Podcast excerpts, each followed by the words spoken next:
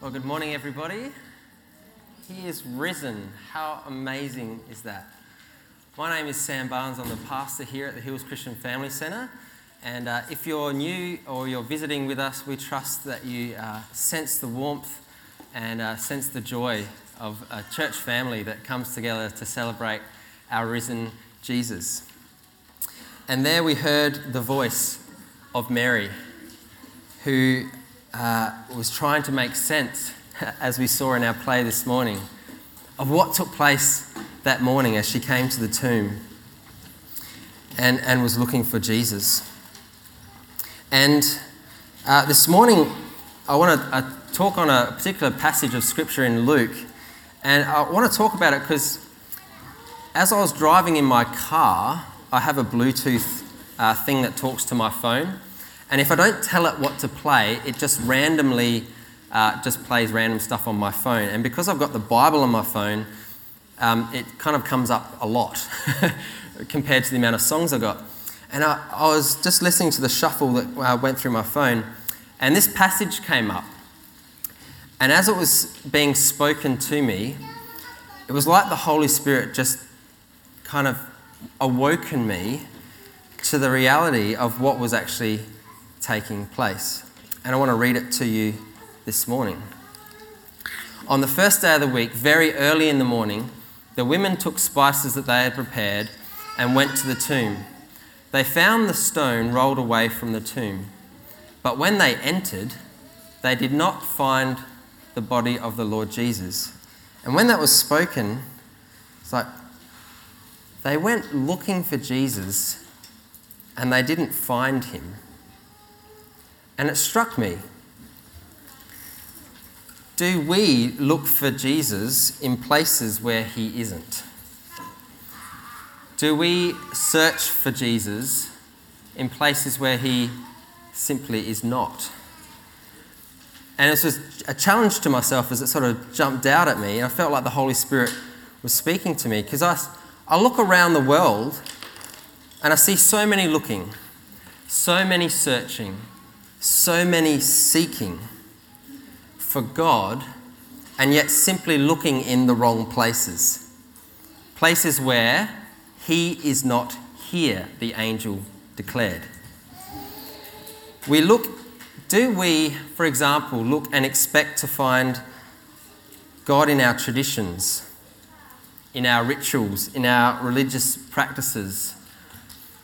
And there's nothing wrong with those things. But the answer to life is not found in those pursuits, because we find Jesus in a living relationship because he is alive and we can relate to him. See, Jesus is living. So do we look for Jesus in places where he simply is not? They entered and they did not find the body of the Lord Jesus. And while they were wondering about this, suddenly two men in clothes that gleamed like lightning stood beside them. In their fright, the women bowed down with their faces to the ground. But the men said to them, "Here it is again. Why do you look for the living among the dead? He is not here. He is risen. Why do you look for the living among the dead? Why do you look for things that give life amongst things that cannot give life? Why do you look for the living amongst things that have no power to grant life? Why do we look for the living amongst the dead?" And there's something profound here that's being said. You see, we all live. The fact that you are here this morning proves the fact that we live. But we breathe air, we exist here. Yet living is so much more than simply existing and simply just breathing and being. See, the human condition, and it's in every single one of us, is that we all search for so much more than just existing. We search for meaning and purpose and hope and deep-seated joy and ultimate acceptance. That's a yearning that is inside each and every one of us. And Jesus said in John ten ten that the thief has come to steal, kill and destroy, but I have come that you might have life, but not just existing life, not just breathing life, life in all of its fullness. A full life, a fullness of life that is more than just breathing or existing. And yet, just like the women, we look for this fullness of life. We search for a fullness of life, meaning and purpose, in places where it just simply doesn't exist. We look for Jesus, who is life, in things that are lifeless and have no power in and of themselves. So in biblical times, this was very much seen uh, through idol worship. Uh, in the ancient world, people basically made up their own gods in the hope that there would be some life-givingness out of what they had created. For example, when Moses went up to the mountain and he was gone a long time, the Israelites, who had just been saved in a miraculous way out of Egypt, said, hey, let's take our gold rings and earrings off and make a golden calf that we can worship and that we can think is the thing that can give us what we are after. But it's simply something that they have created and made. That has no power in itself. It has no life in order to give life. And so they would basically, with a stone or with a piece of wood, fashion their own gods. So I've got a piece, some pieces of wood here, and I've got a couple of nails. And so here we go. Where's Jasper? Jasper loves his woodwork. He might come and help me. Have to be careful of, careful of the wooden floor. I won't go, won't go through much further. And uh, oh, that one, that looks good like that. Yeah. So. Okay, pretty happy with that. Oh, it moves a bit. I might, might put another nail in. And just to make it more um, God-like, it kind of needs a face, I think.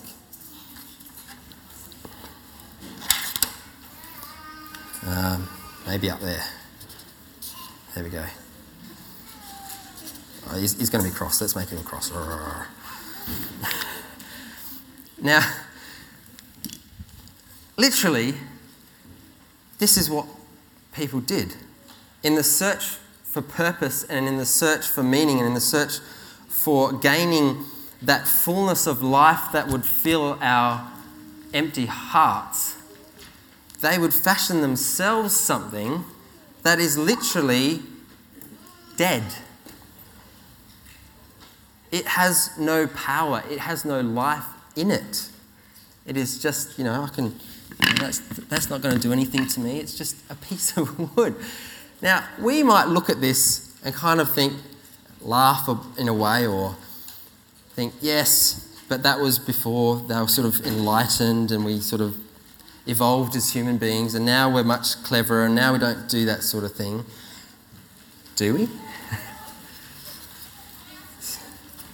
See, I actually think we still do this today. We may not have literal physical things that we create, yet there are lifeless things that we are looking to to give us life. This way of thinking is just futile. How can this thing or this pursuit, uh, whether it be something physical like a house or a car or something that might bring me happiness, or it might be a, a relationship that I'm, I'm looking for, or a job that will give me satisfaction, or maybe being known. Now, there's nothing wrong with any of these things.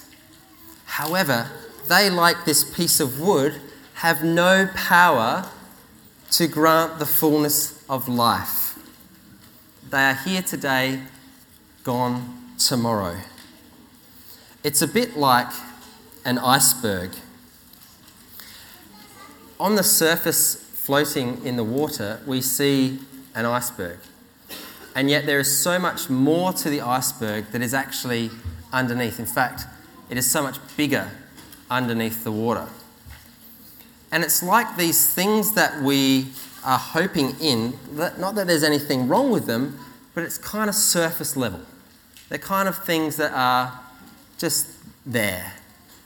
And yet what we're hoping for is what actually upholds those things and makes sense of those things is that deep-seated sense of joy and peace and purpose and meaning, the fullness of life that Jesus talks about.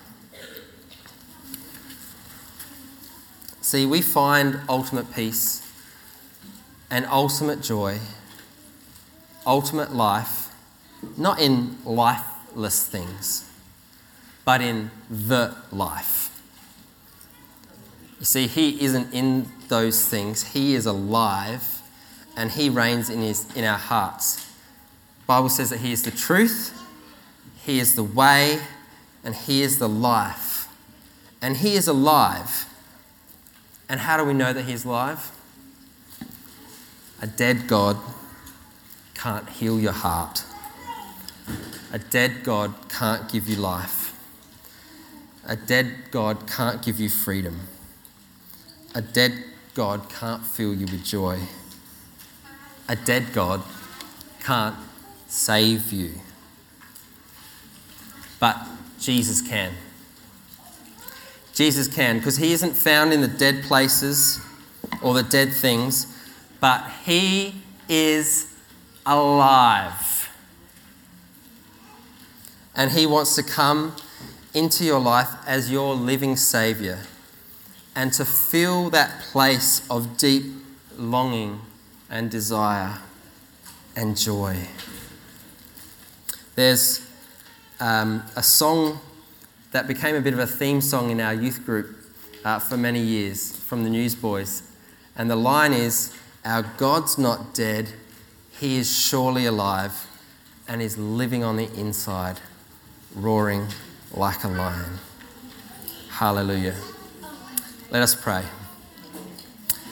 Lord Jesus, we thank you that you rose from the dead. We thank you that you are alive. And just like those uh, first women could actually see and speak to Jesus, you are alive and we can see you in all of our life, in the ways that you work, in the ways that you act. And we can speak, we can pray to you because you are our living Saviour. And Lord, I pray for anyone here this morning. I pray for anyone who is searching, who is longing, who is seeking to make sense of this life, to find the fullness of life. And Lord, I pray that in their searching, that you would appear to them just like you appeared to those women that morning. And Lord, that you would come and that you would fill their hearts with so much joy, so much peace, so much life, that there is no doubt that you are alive. Thank you, Jesus. Amen. Well, we're going to close our service this morning by singing a song that declares all that Jesus has done for us, all the amazing grace, the way that he has saved us. And let us stand. And again, kids, kids, you know this song. So again, you might want to jump up and down. Hey, if you even wanted to come down the front again, And, and sing and dance with joy, we wouldn't say no to that either. Let's stand together and sing.